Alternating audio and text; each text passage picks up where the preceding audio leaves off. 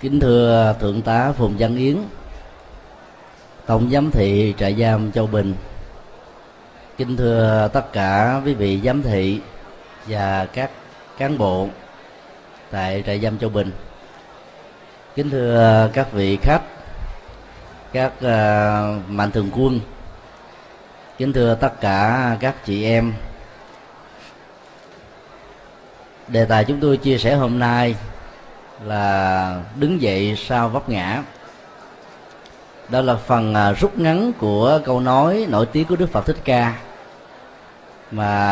anh Tổng giám thị trại giam Châu Bình đó đã cho sơn phết thành một câu rất lớn ở máng 5 và 4 của trại giam này. Vĩ đại lớn nhất của đời người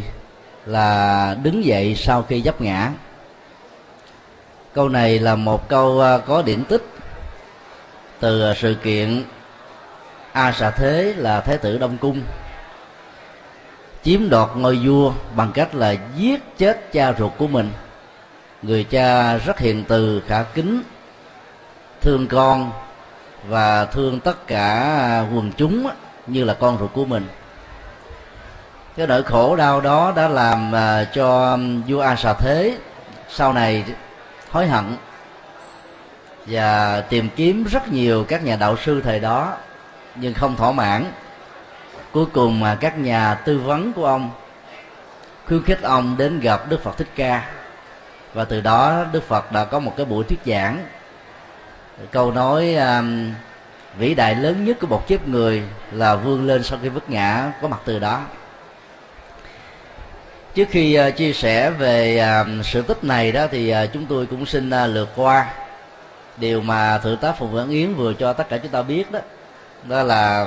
từ ngày 14, 15, 16, 17, 18 tháng 5 vừa qua, Đại lễ Phật Đản Liên Hợp Quốc đã được long trọng tổ chức tại Trung tâm Hội nghị Quốc gia. Đại lễ Phật Đản Liên Hợp Quốc do Liên Hợp Quốc cổ súy thông qua nghị quyết ban hành vào ngày 15 tháng 12 năm 1999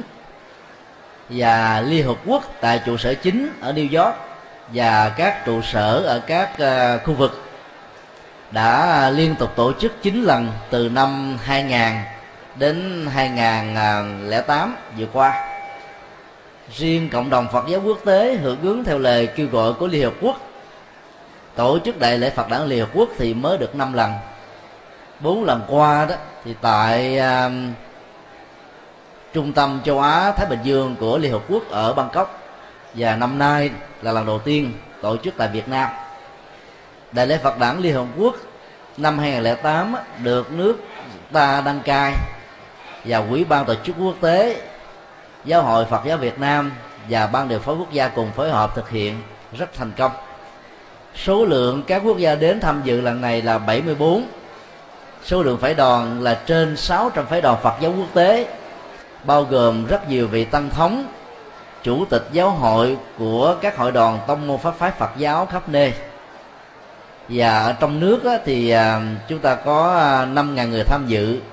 và số lượng người tham quan đó mỗi ngày như vậy là khoảng 20.000 người. Khách ngoại quốc đến tham dự với chúng ta là 1.500 hơn. So với Thái Lan ở 4 năm qua đó thì đại lễ Phật Đản Liên Hợp Quốc lần này đó được thành tựu nhiều phương diện. Đó là các quốc gia đến với chúng ta nhiều hơn là đất nước Thái Lan, các phái đoàn đến với chúng ta cũng nhiều hơn. Từ đó cho thấy rằng là cái thiện cảm của bạn bè khắp năm châu bốn bể đó đối với đất nước Việt Nam, dân tộc Việt Nam, con người Việt Nam và Phật giáo Việt Nam đó là ngoài sức tưởng tượng của mình. Và đây là một niềm vui. Có lẽ là quý anh chị tại đây sẽ rất ngạc nhiên khi nghe nói đến cái khái niệm đại lễ Phật Đản Liên Hợp Quốc. Sở dĩ mà Liên Hợp Quốc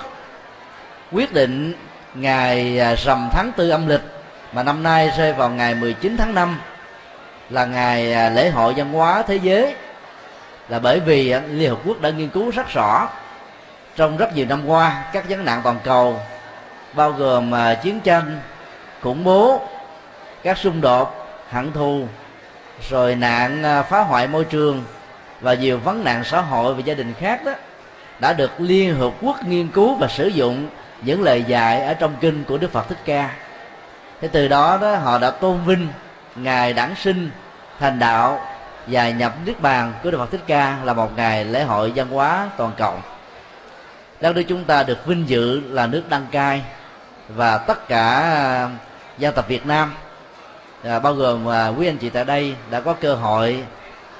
theo dõi chương trình đó thông qua lễ khai mạc trực tiếp ở trên VTV1, lễ bế mạc ở trên VTV1 và lễ thắp nến cầu nguyện hòa bình vào ngày 16 tháng 5 vừa qua. Thì đó là những cái tin tức và sự kiện tóm tắt về Đại lễ Phật Đản Liên Hợp Quốc. Trong thông điệp của Đức Phật đó, thì có 3 nội dung được Liên Hợp Quốc rất là quan tâm. Đó là thông điệp về lòng từ bi, thông điệp về tuệ giác và thông điệp về dấn thân xã hội. Lòng từ bi trong Phật giáo được định nghĩa gồm có 2 nội dung. Thứ nhất là nhổ lên nỗi khổ niềm đau một cách tận gốc rễ. Thứ hai đó là mang lại niềm an vui hạnh phúc một cách lâu dài. Thông điệp đó, đó nó gắn liền với bản chất của đời sống. Vì nếu trong đời sống mà thiếu đi cái chất liệu của lòng từ bi đó, chúng ta khó có thể sống với nhau trong hòa bình, trong hạnh phúc, trong an vui. Tình thương mà chúng ta thường đề cập đến đó, nó chỉ là một phần rất nhỏ của lòng từ bi. Chẳng hạn như là người mẹ cho con bú suốt 3 năm, rồi mười mấy năm ăn học, hay là cho bánh kẹo mỗi khi đi chợ về, đó là mang tính chất là tình thương thôi. Tình thương đó, đó có thể nó chỉ chu cấp một phần cho đời sống vật chất, một phần cho đời sống cảm xúc, một phần cho các mối quan hệ. Nhưng mà có rất nhiều loại tình thương được thể hiện đó, đôi lúc đó nó không mang lại lệ lạc cho người được thương,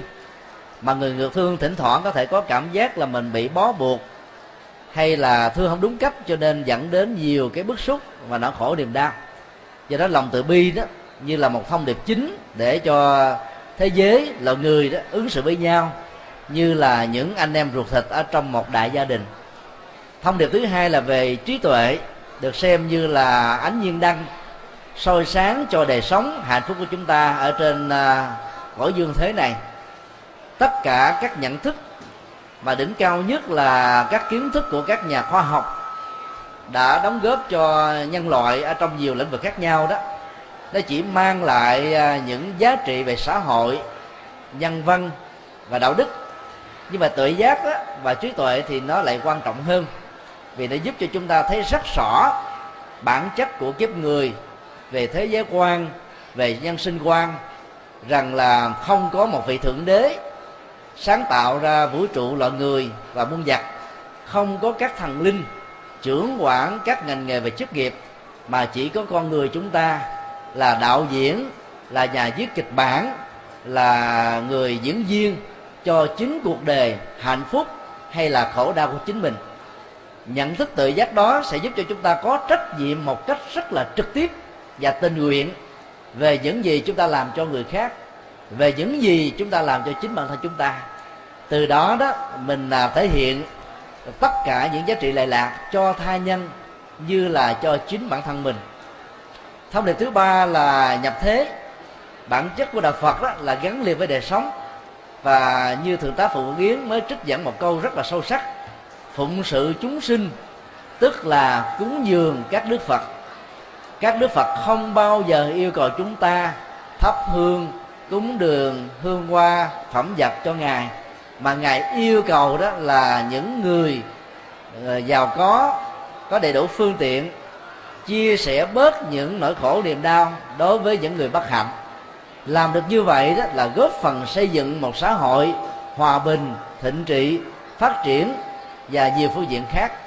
Chính 3 thông điệp này đã làm cho Liên Hiệp Quốc đã quyết định chọn ngày Phật đản sinh, thành đạo và nhập niết bàn là một lễ hội văn hóa và toàn cầu. Cái nội dung thứ tư rất là ấn tượng ở trong thông điệp của Đức Phật đó, đó là trạng thái tĩnh lặng của tâm. Sự tĩnh lặng nó liên hệ trước nhất là sự im lặng ở trong các mối quan hệ. Thường chúng ta có khuynh hướng là thích tâm sự, giải bài, nói năng.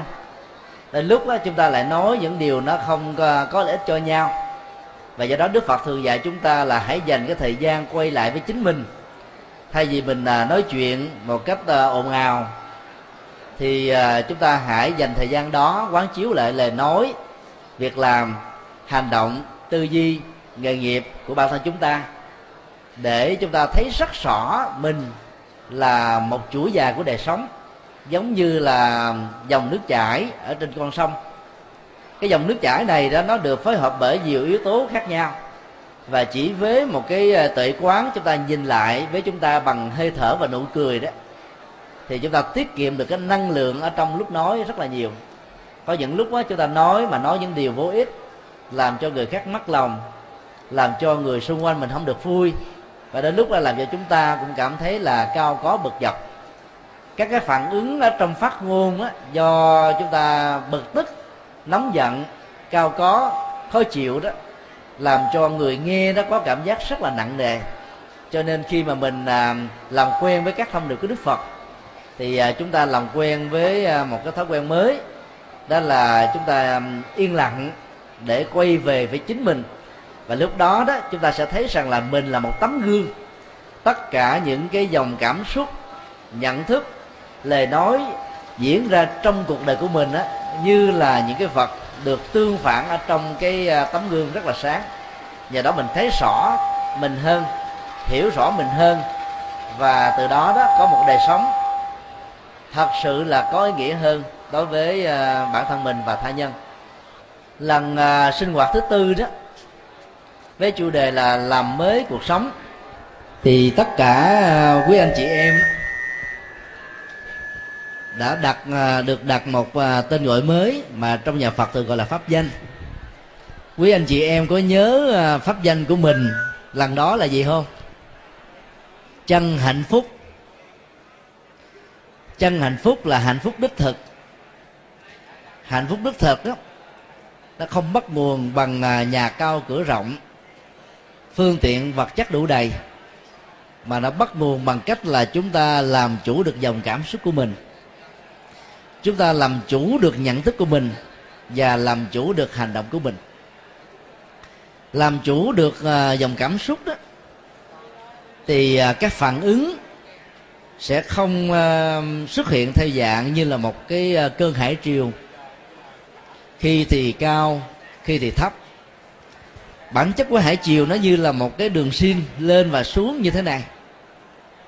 và mỗi một cái dòng cảm xúc nó trôi qua trong cuộc đời của mình đó, nó làm cho mình là phát điên bác đảo, thăng trầm, và do đó đó làm cho chúng ta hoàn toàn bị lệ thuộc vào thói quen ở trong các mối ứng xử. Các thói quen này, như chúng tôi đã nói đó, lúc đầu đó, nó như là một cái màn nhện, nhưng về lâu về dài, khi lặp đi lặp lại nó một cách có ý thức hay là vô thức đó, nó trở thành là một sợi dây xích chối buộc, và làm cho chúng ta trở thành là cái người là mất đi cái tự do. Sống với những thói quen xấu sẽ làm cho chúng ta trở thành như là một kẻ bị lưu đày, và do vậy vượt qua được thói quen đó, thì chúng ta sẽ dễ dàng làm chủ được cảm xúc của mình. Khi làm chủ được cảm xúc thì lời nói, việc làm, tư duy đó sẽ theo cái quỹ đạo có lợi cho mình và cho người. Làm chủ được nhận thức thì chúng ta sẽ lạc quan hơn, tích cực hơn, năng động hơn, không còn có những cái mặc cảm, và nhất là mặc cảm tội lỗi về một cái quãng đời quá khứ mà mình có thể vô tình hay cố ý, hoặc là do một cái hoàn cảnh mà làm cho mình không đủ sáng suốt. Từ đó đó, lời nói, việc làm, tư duy của chúng ta đã để lại rất nhiều nỗi đau. Nỗi đau cho chính những nạn nhân do mình tạo ra, nỗi đau cho chính bản thân mình, và nỗi đau cho cha mẹ, anh em ruột thịt và bà con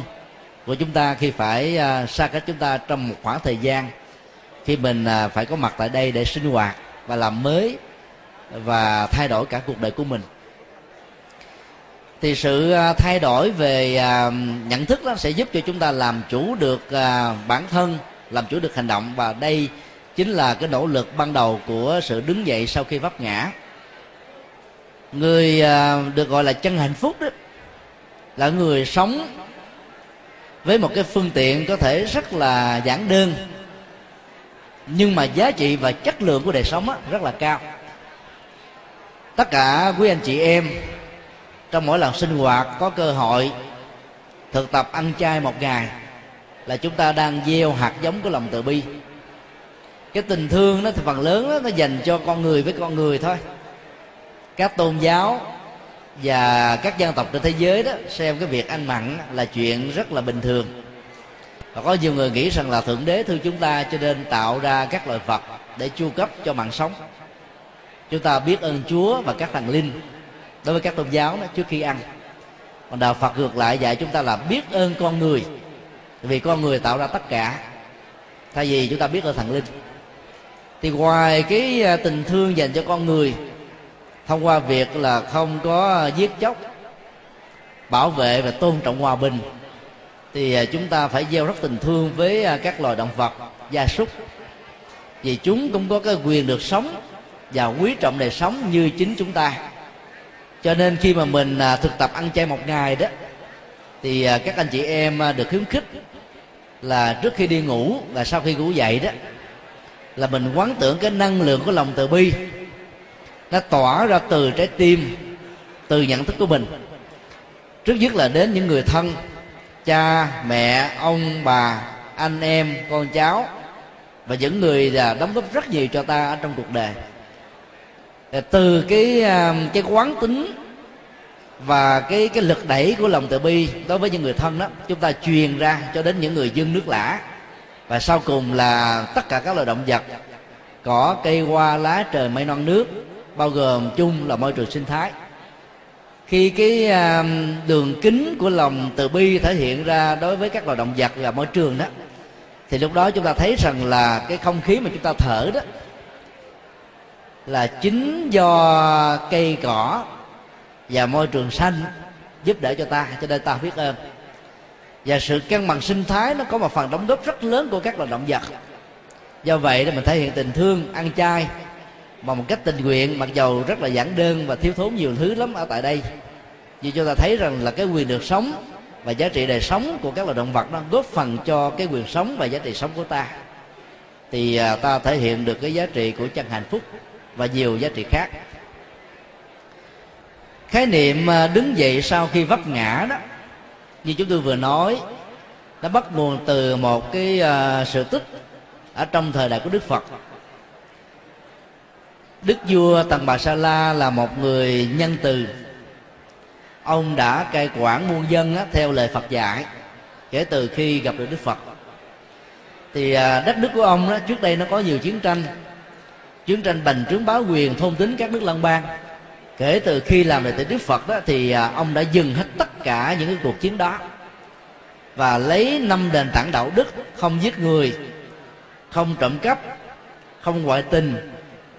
không uống rượu xì ke ma túy, và không có tiêu xài hoang phí, và nhiều cái nguyên tắc đạo đức khác của Đức Phật,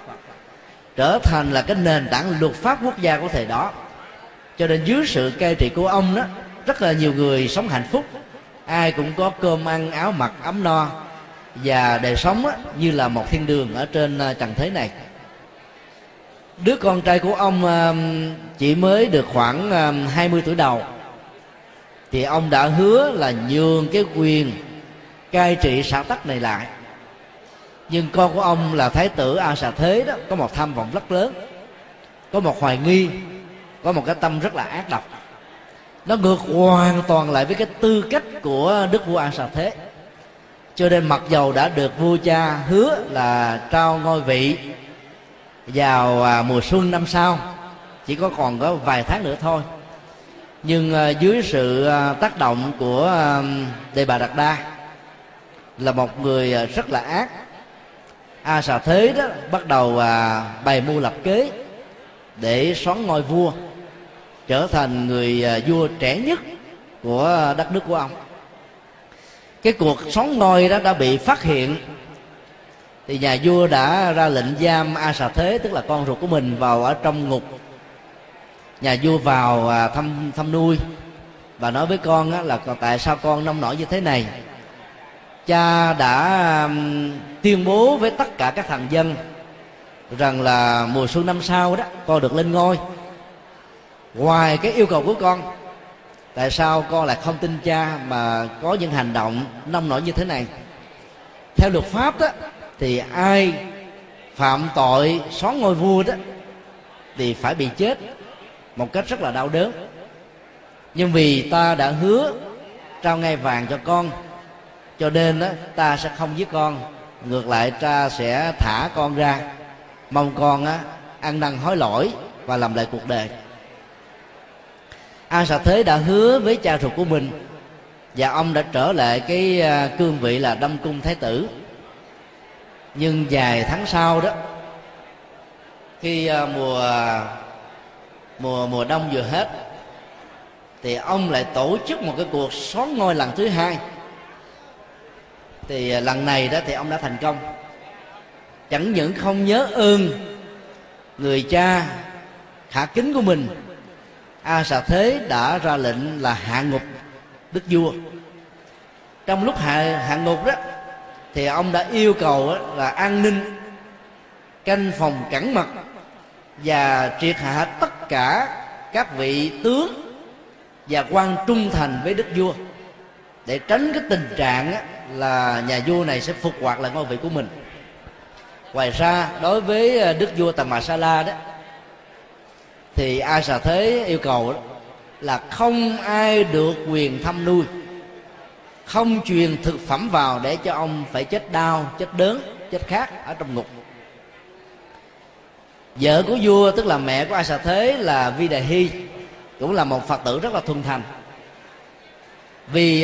an ninh quá cẩn mật cho nên bà nghĩ ra cái cách là dùng bột và mật ong làm thành bánh và tô trét ở trong cơ thể của bà, sau đó khoác vào những cái chiếc áo để cho vua mới là A Xà Thế không có để ý đến. Thì vì là một vị từ là hoàng hậu bây giờ trở thành là mẹ của vua, cho nên bà được vào thăm nuôi và chỉ là cái người duy nhất được thăm nuôi đức vua.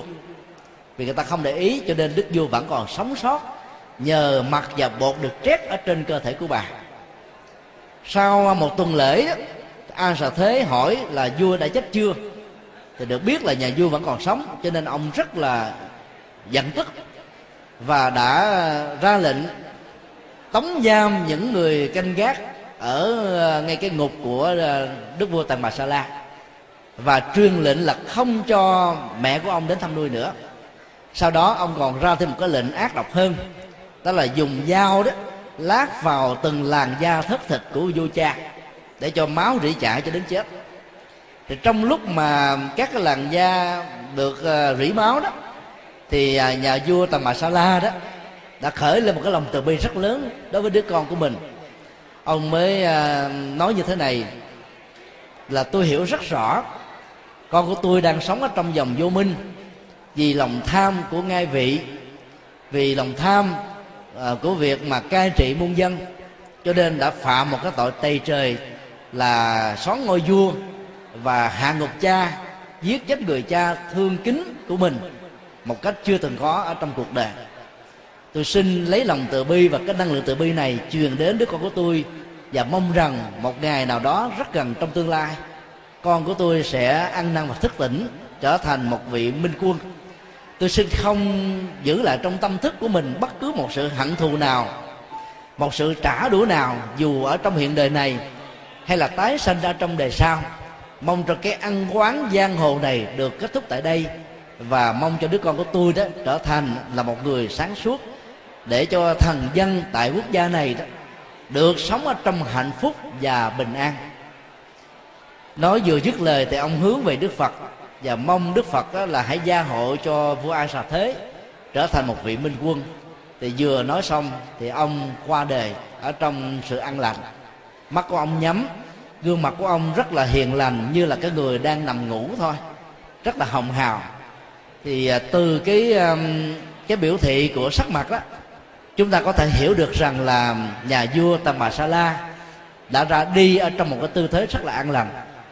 Theo Đức Phật đó, cái kiếp sống của con người không phải có đầu tiên kể từ khi chúng ta được sanh ra trong bào thai của người mẹ, và do đó sau khi chúng ta nhắm mắt qua đời, nó không phải là dấu kết thúc của cuộc đời một cách vĩnh cửu. Bản chất của đời sống đó là một cái đường dài vô tận, không có điểm khởi thủy và cũng không có điểm kết thúc. Chúng ta khó có thể truy nguyên được rằng là cái nguyên nhân đầu tiên sanh ra ta là cái gì. Chúng ta chỉ biết rằng là gần chúng ta nhất là có mẹ và cha, cái đến là ông bà tổ tiên dòng họ tộc, và sau đó đó cũng như là cái phản ứng bảo toàn năng lượng của vật chất. Chúng ta chết đi, chúng ta sẽ tiếp tục đầu thai. Thì khi chúng ta chết đó, thì xác thân này gồm có đất, nước, gió, lửa sẽ trở về với cái nguyên lý chất rắn, chất lỏng, chất vận động và chất nhiệt. Còn tâm thức của ta đó tiếp tục ra đi để đào thai vào trong bào thai của một người mẹ, để từ đó chúng ta tiếp tục ra đời với tư cách là một người con. Nếu như trong đời sống đạo đức mà mình sống nặng về thú tính, có nghĩa là có nhiều hành động quá thấp kém, hưởng thụ thôi, hoặc là gieo trồng nhiều cái hành động tiêu cực đó,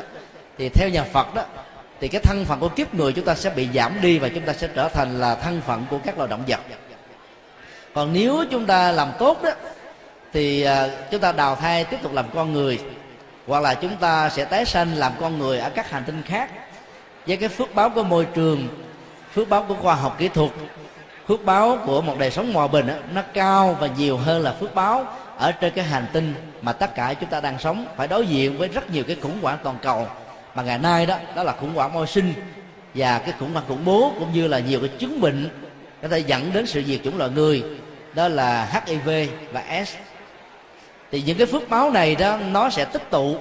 song hành với những cái hành động được gọi là nghiệp ở trong đạo Phật, ở trong cái kho tàng tâm thức của chúng ta sau khi chúng ta qua đời. Chính vì thế mà đạo Phật lý giải tại sao chúng ta có những hiện tượng thần đồng, có những hiện tượng thiên tài, có những con người đó không học mà có thể biết hàng trăm hàng ngàn, có người đó là học một biết 10, và có người phải học rất là nhiều lần, 5 lần mấy lượt mà chẳng nhớ là bao. Là bởi vì ở trong cái kho tàng tâm thức của từng con người đó đó, nó có những hạt giống tri thức, có những hạt giống về nghề nghiệp, có những hạt giống về thói quen, có rất nhiều các hạt giống khác nữa, nó không mắc ở trong quá trình chết của chúng ta. Do vậy mà khi sinh ra đó, mỗi người có một cái cá tính, rồi hòa với cái phong tục tập quán, rồi cái nền tảng giáo dục đạo đức của quốc gia, rồi cái nền tảng giáo dục ở học đường mà chúng ta trở thành cái con người, cộng với cái điều kiện của môi trường hoàn cảnh, mà mỗi người đó nó có một cái cách thức ứng xử tốt hay không tốt, tiêu cực hay là tích cực, hạnh phúc hay là khổ đau. Và do vậy đó, học thuyết này cho phép chúng ta tin tưởng rằng là cái chết không phải là mất, không phải là hết. Nhà vua Tần Bà Sa La hiểu rất nhiều về điều đó, cho nên ông không gieo bất kỳ một cái tâm niệm hận thù nào đối với đứa con bất hiếu rất là nặng nề của ông. Sau khi đức vua Tần Bà Sa La qua đời đó, thì A Xà Thế đó và vợ của ông hạ sanh ra một đứa con. Đứa con này đó khi mới sinh ra nó có một cái cục ghẻ ở cái ngón tay, và cái cục ghẻ đó nó làm cho đứa con của ông nó đau ngày và đau đêm, cho nên đó là cả đêm như vậy đó là vợ của ông và ông không tài nào ngủ nổi. Càng thương đứa con ruột thịt của mình nhiều chừng nào đó thì cả vua và hoàng hậu phải thức trắng đêm. Cái tình thương của cha mẹ lúc nào cũng vĩ đại và lúc nào cũng cao thượng đến thế. Sáng hôm sau đó, A Xà Thế đến gặp mẹ của mình là Vi Đại Hi và hỏi mẹ mình rằng là: thưa mẹ, cha con đã cho con giết chết rồi, không biết là khi mà còn nhỏ đó cha con có thương con, nhưng chính con bây giờ thương đứa con của con hay không, làm cho ngày và đêm con không ngủ được. Hỏi đến đó đó, bà Vi Đại Hi đã khóc sướt mướt. Những giọt trâu đọng lại trên gò má của bà đã làm cho A Xà Thế cảm nhận được rằng cái điều mà bà sẽ trả lời với ông đó, nó có thể còn nhiều gấp bội phần so với những gì mà ông đối xử cho con ruột của ông. Vi Đại Hi mới nói rằng là lúc mẹ mang thai con thì có một nhà tiên tri rất là nổi tiếng đã được mời về. Nhà tiên tri này nói một câu như thế này: ông hãy cho giết đứa con trong bào thai vì đó là một kẻ nghịch tử. Nếu ông không giết nó bằng cách là phá thai thì sau này cái ngôi vàng này chính sẽ do đứa con của ông sống dị. Nhà vua nghe nói thế rất là cả giận và nghĩ rằng là nhà tiên tri này đó đã bị mua chuộc, tìm cách đó là làm cho cái dòng họ tộc Tần Bà Sa La không có người kế ngôi. Cho nên ông đã ra lệnh giết đi nhà tiên tri. Sau đó những nhà tiên tri khác được mời đến thì người ta cũng nói một nội dung giống như nhau, là xin đại vương hãy ra lệnh phá thai vì đứa con này là một kẻ nghịch tử. Nhà vua cũng hết sức là không hài lòng, nhưng vì nhiều người nói như thế cho nên ông cũng thêm một phần nửa tin nửa nghi. Lần này ông không giết, ông tha tội và không hề truyền lệnh cho bất kỳ một nhà tiên tri nào để mà đón tướng cho đứa con đang nằm ở trong bào thai của hoàng hậu Vi Đại Hi. Nói đến thế thì vua A Xà Thế rất là hối hận, vì nghĩ rằng là mình đã phạm một cái tội tày trời. Mấy lần người ta đã yêu cầu giết ông ở trong bào thai mà nhà vua vẫn thai sống. Và sau khi phát hiện ông sống ngôi, chẳng những không giết mà truyền ra lệnh là sẽ truyền ngôi cho ông sớm hơn. Ấy thế mà ông đã trở thành một kẻ là nghịch tử. Vi Đề Hi mới kể tiếp là năm A Xà Thế lên 8 tuổi đó, A Xà Thế có một một giọt sưng đỏ cả cái vùng tai, mũ và máu nó ra rất là ghê rớm. Thì A Xà Thế đã phải đau đớn khóc ngày khóc đêm. Lúc đó đó vua Tần Bà Sa La đến thấy thương con của mình,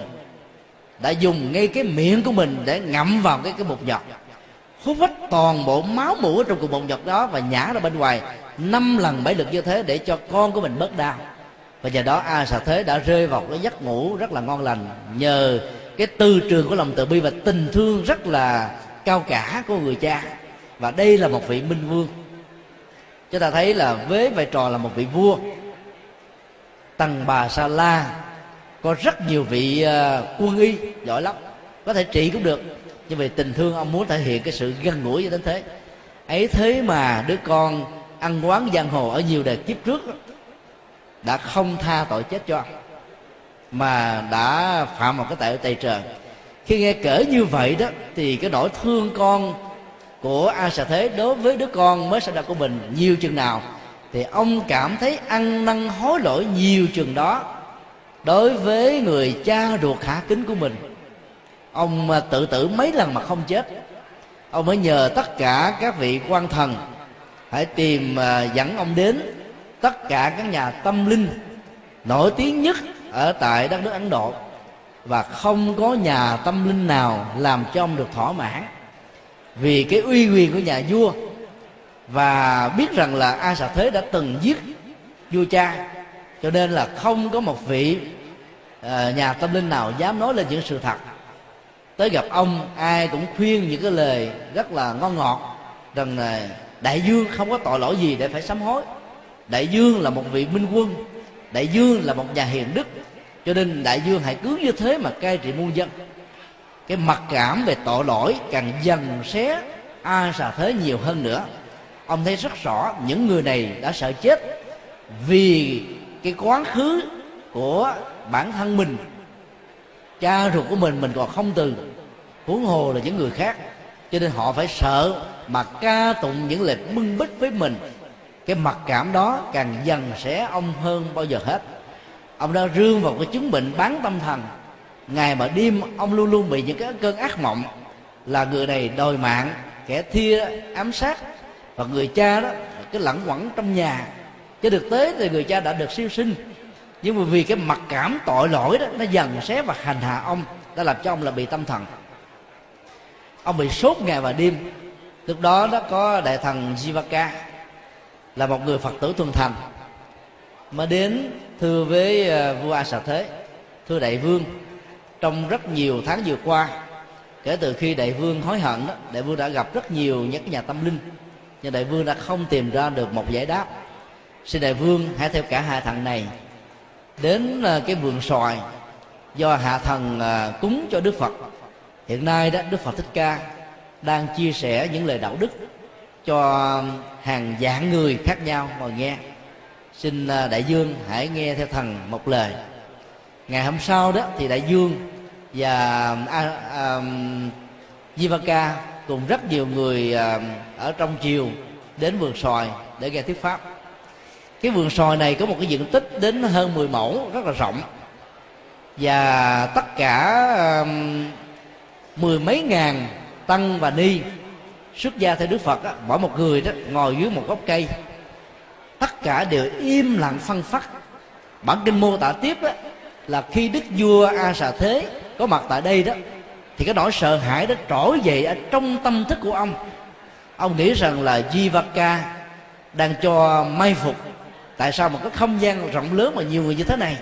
mà không có một tiếng nói, mà thậm chí là một con ruồi bay ngang qua đó ông cũng nghe được ở trong lỗ tai. Vốn là một cái người ác và cũng là một kẻ rất là đa nghi, mưu toan tính toán rất là nhiều như là một thói quen. Ông sợ hãi và hỏi gần giọng Jivaka rằng: "Này Jivaka, ngươi đang mai phục và giết ta phải không?" Jivaka đã quỳ xuống: "Thưa đại vương, kẻ hạ thần này đã có được một cái diễm phúc rất lớn phục vụ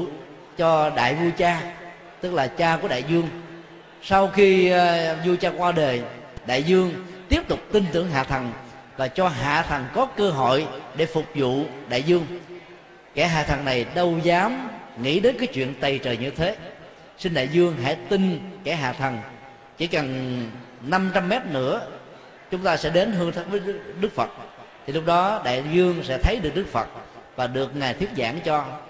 Hạ thần tin chắc rằng là Đại Dương sẽ vượt qua được nỗi khổ niềm đau này. Nhà vua bắt đầu được chấn an từ từ. Ông tới từng gốc cây, nhìn từ gương mặt của các nhà sư rất là nhẹ nhàng, thư thái, thoải mái, thảnh thơi, mặc dầu đời sống rất là giản dị, bình dân, khoác ở trên vai một cái chiếc áo bá nạp, tức là những cái giải dụng được nhặt lấy từ những cái sọt rác, và có những cái vải vụn á, được lấy từ thi thể sau khi á, là người ta qua đời, lễ tống táng xong rồi đó, thì các loại giải dụng đó được quăng vào các sọt rác. Thì các nhà sư đã sử dụng những loại này làm áo quần của mình. Mỗi ngày á, chỉ ăn có một cữ, mà ăn theo tính cách là hành khất, có nghĩa là người ta cho cái gì thì tiếp nhận cái đó, không đòi hỏi, không chê dở, không khen ngon, tiếp nhận với tất cả tấm lòng thành, với sự biết ơn rất là cao quý đối với những người đã ban tặng cho mình. Thì nhà vua cảm thấy là hân hoan hơn, và ông mới nghĩ ra được cái bản chất của chân hạnh phúc không phải là ngai vàng,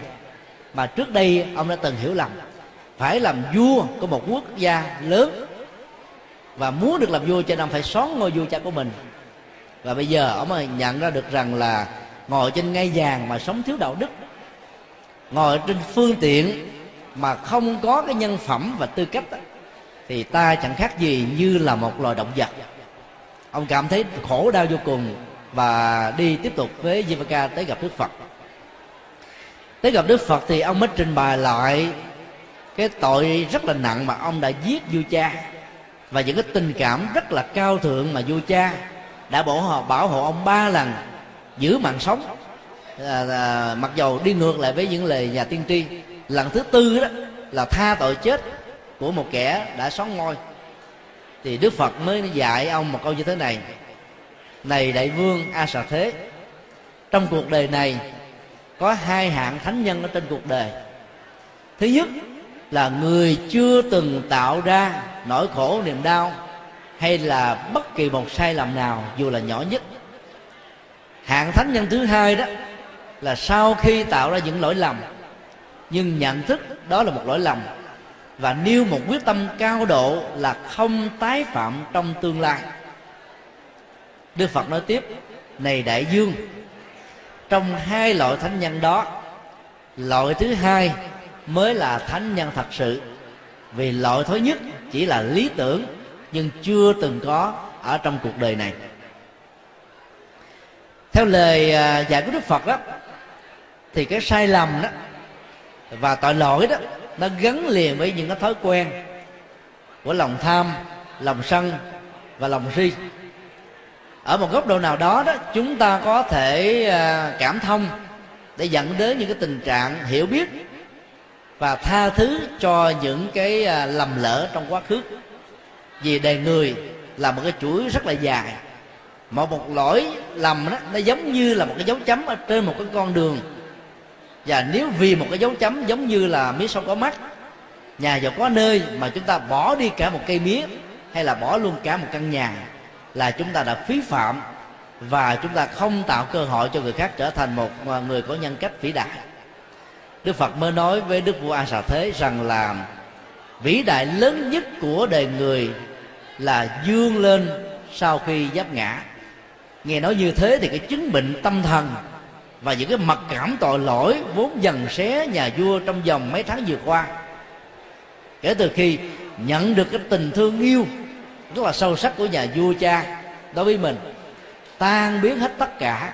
và ông trở thành một con người hoàn toàn mới. Ở trong các bản kinh đó có mô tả đến cái dòng cảm xúc của ông lúc đó, đó là một người như là được tái sanh lần thứ hai ở trong cuộc đời này, và lần tái sanh này đó ông mới thật sự là một con người đúng nghĩa. Còn lần có mặt đầu tiên đó ở trong bụng mẹ, và gần 20 năm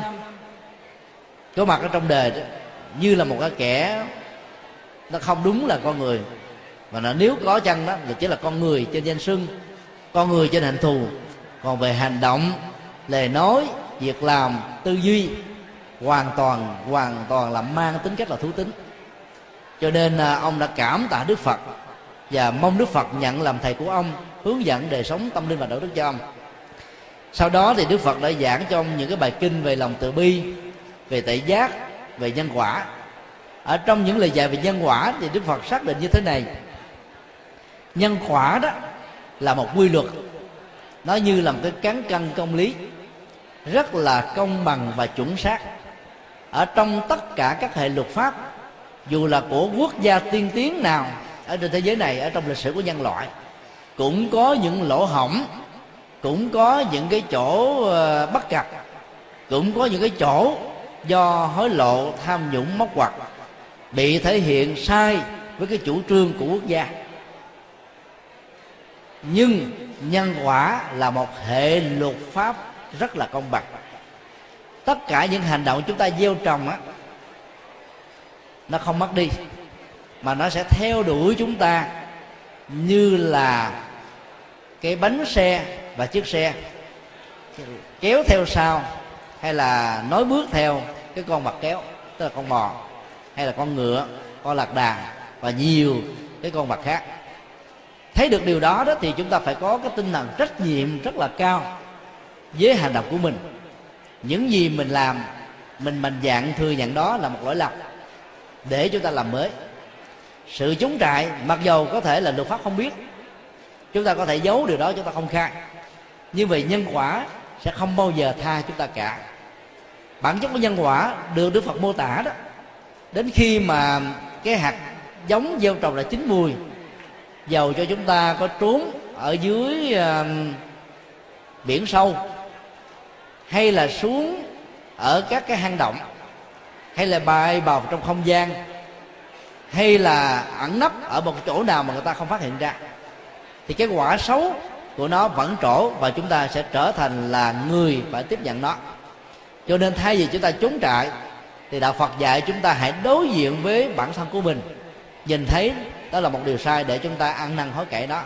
như chính Đức Vua A Xà Thế đã làm. Và nhờ cái cuộc hội ngộ với Đức Phật mà ông đã trở thành một vị binh quân cũng không thua kém gì Đức Phật Thích Ca, và cũng không thua kém gì Đức Vua cha của ông ngày trước. Sau mấy mươi năm cai trị đó, mặc dù ông đã ăn năn hối lỗi rồi, thì cái ngai vàng của ông đó do chính đứa con ruột thịt của ông xón ngôi. Đây là một cái nhân quả nhãn tiền chưa từng thấy ở trong lịch sử của nhân loại. Hai đời con cháu xón ngôi vua cha của mình, mặc dù vua cha rất là thương và giúp đỡ cho thái tử rất là nhiều. Thì từ cái câu chuyện đó chúng ta phải thấy rằng là ngoài cái ăn năn hối lỗi, chúng ta được làm mới, chúng ta giải phóng cái nghiệp của mình, ấy thế mà cái hậu quả của những hành động mà chúng ta gieo trồng đó, nó vẫn tiếp tục theo đuổi chúng ta, huống hồ là chúng ta không có ăn năn hối cải. Cái sự vĩ đại vươn lên sau khi vấp ngã nó có rất nhiều ý nghĩa. có những cái vấp ngã đó do chính chúng ta là cái người tạo ra các cái ổ chuột, ổ voi, ổ gà trên chính cái con đường mà mình đi. Đức Phật dạy là mỗi một ngày đó chúng ta phải theo dõi hơi thở, mặc dầu đó mình vẫn thở, buồng phổi vẫn đập, ấy thế mà cái ý thức về hơi thở đã có mặt lắm, nó không có. Cho nên chúng ta thở hổn, thở hển, thở một cách không trọn vẹn. Bây giờ chúng ta phải thực tập lại cái nghệ thuật thở, thở rất là nhẹ nhàng. Cứ mỗi hơi thở ra đó, chúng ta tâm niệm như thế này: tất cả những cái nỗi đau, tất cả những điều tiêu cực, tất cả những cái bất hạnh sẽ theo cái trượt khí này ra khỏi cuộc đời của tôi, và tôi tin tưởng rằng tôi sẽ thành công ở trong nỗ lực đó. Khi mà hít một hơi thở trong lành từ bên ngoài và bên trong cái buồng phổi để tạo ra một cái quá trình trao đổi chất, làm mới từng cái tế bào, làm mới máu, làm mới các neuron thần kinh để chúng ta sống một cách tốt hơn, thì quý anh chị nên thực tập như thế này. Tôi thấy rất rõ hơi thở trong lành đang đi vào cơ thể tôi, con người tôi đang được làm mới. Tôi được làm mới về nhận thức, tôi được làm mới về đạo đức, tôi được làm mới về thói quen, tôi được làm mới về cuộc đời. Tôi tin tưởng rằng tôi thành công và hạnh phúc đang có mặt ở hiện tại với tôi. Hít thở như vậy, chúng ta nở một nụ cười nhẹ nhàng, thư thái. Quý vị hãy nhắn gửi bà con quyến thuộc của mình mỗi khi đến thăm nuôi đó, hãy tặng cho quý vị một cái gương nho nhỏ. Người nữ cũng có một cái gương đã đành, người nam cũng có một cái gương. Cái gương á thì không phải là để cho chúng ta chăm sóc cái sắc đẹp, mà cái gương á để chúng ta xem lại coi ngày hôm nay đó cái gương mặt mình nó có tươi mát chưa, có nụ cười chưa, có được hạnh phúc chưa. Chúng ta thực tập ngày và đêm như thế thì những nỗi khổ, niềm đau, bất hạnh nó sẽ được rơi rụng. Không ai có thể cứu cho mình bằng chính hành động hạnh phúc của mình. Như vậy là tạo ra hạnh phúc hiện tại là để cho thân và tâm có mặt cùng một chỗ, thì cái lúc đó cái năng lực của đời sống đó, nó tập trung ở mức độ cao độ hơn, và chúng ta có mặt với một ý nghĩa to lớn hơn. Trước khi kết thúc cái buổi chia sẻ đó, thì chúng tôi xin kể cho quý vị nghe một cái công trình về nghệ thuật rất là ấn tượng ở tại thành phố Chandigarh, thuộc cái tiểu bang Punjab, đất nước Ấn Độ. Năm 1994 đến năm 2002 đó, chúng tôi đi du học tại đây. Thì từ năm 97 thì chúng tôi sau khi tốt nghiệp thạc sĩ về triết học đó, trở về thành phố Chandigarh để làm tiến sĩ. Thành phố này được gọi là thành phố sạch và xanh đầu tiên của liên bang Ấn Độ. Tất cả các du khách đến Ấn Độ đó, ngoài những cái công trình văn hóa tâm linh của Phật giáo như là bốn thánh tích, ngoài những cái công trình tâm linh của Hồi giáo, của Ấn Độ giáo, của Kỳ Na giáo, thì người ta hiếm khi bỏ cơ hội đến tham quan cái thành phố Chandigarh này. Cái gì đã làm cho thành phố Chandigarh này trở thành một cái điểm nhấn và các du khách trở về? Rất là đơn giản, thành phố Chandigarh và những cái nét đẹp của vườn hồng và những cái nét đẹp của những cái vườn và hồ thiên nhiên, nó còn có một cái công trình văn hóa nghệ thuật đạt kỷ lục quốc gia. Đó là các cái công trình kiến trúc của Ấn Độ được thu nhỏ, đó là các cái công trình của thế giới được thu nhỏ, đó là các cái công trình văn hóa tôn giáo được thu nhỏ. Và các vật liệu để làm nên các cái công trình văn hóa này, quý vị biết là gì không? Cái lambabo, tức là các cái dụng cụ nhà vệ sinh đó. Khi người ta vứt bỏ đi thì ông nghệ nhân này đó, với cái tầm nhìn của ông sưu tầm hết mấy chục ngàn cái buồng là vệ sinh đã được vứt bỏ.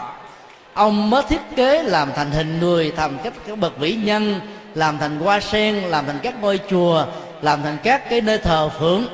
Và đến đó nếu không được giải thích và nhìn từ xa đó, chúng ta sẽ không phát hiện ra đây là công trình được làm từ các phế liệu của nhà vệ sinh. Công trình đó ông đã làm suốt 3 năm trời ở trên một mảnh đất là 10 mẫu tây. Ông bỏ tiền ra để mà mua làm cái công trình đó, và kể từ khi công trình được khánh thành, mỗi một ngày như vậy không dưới 10.000 người đến tham quan trong những ngày đầu. Từ năm 1997 cho đến 2002 đó, số lượng đó nó đến 30-40 ngàn người tham quan.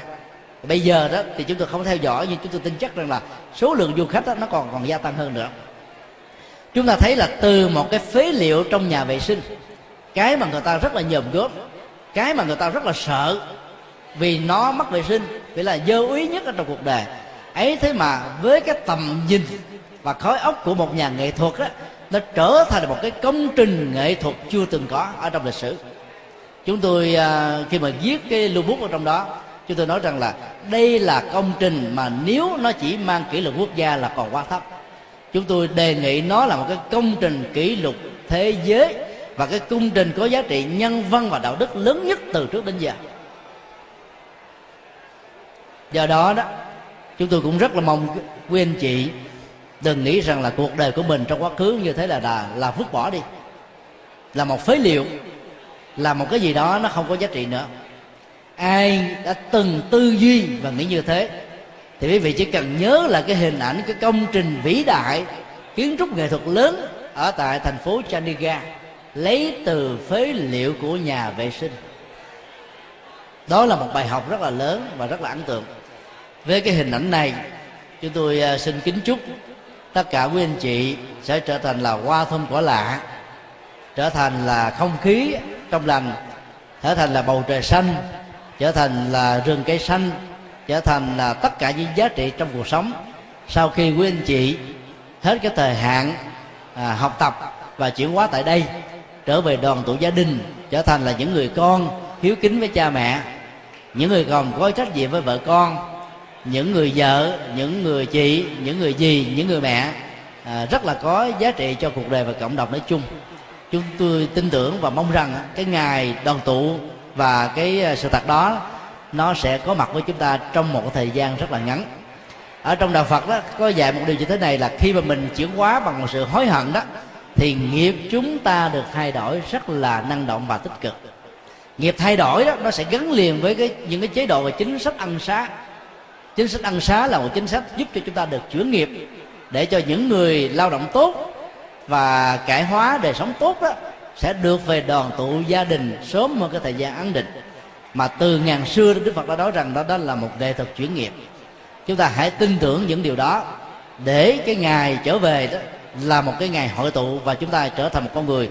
tái sanh lần thứ hai trong đời sống, nhận thức và đạo đức. Kính chúc được an lành trong mùa Phật đản, kính chúc tuệ giác và lòng từ bi của Phật đản Liên Hợp Quốc năm 2008 đến với quý vị, đến với gia đình quý vị, đến với tất cả những người thân thương nhất của quý vị, để quý vị sớm trở về đoàn tịnh gia đình trong thời gian gần nhất. Nam mô Quan Hỷ Tạng Bồ Tát Ma Ha Tát.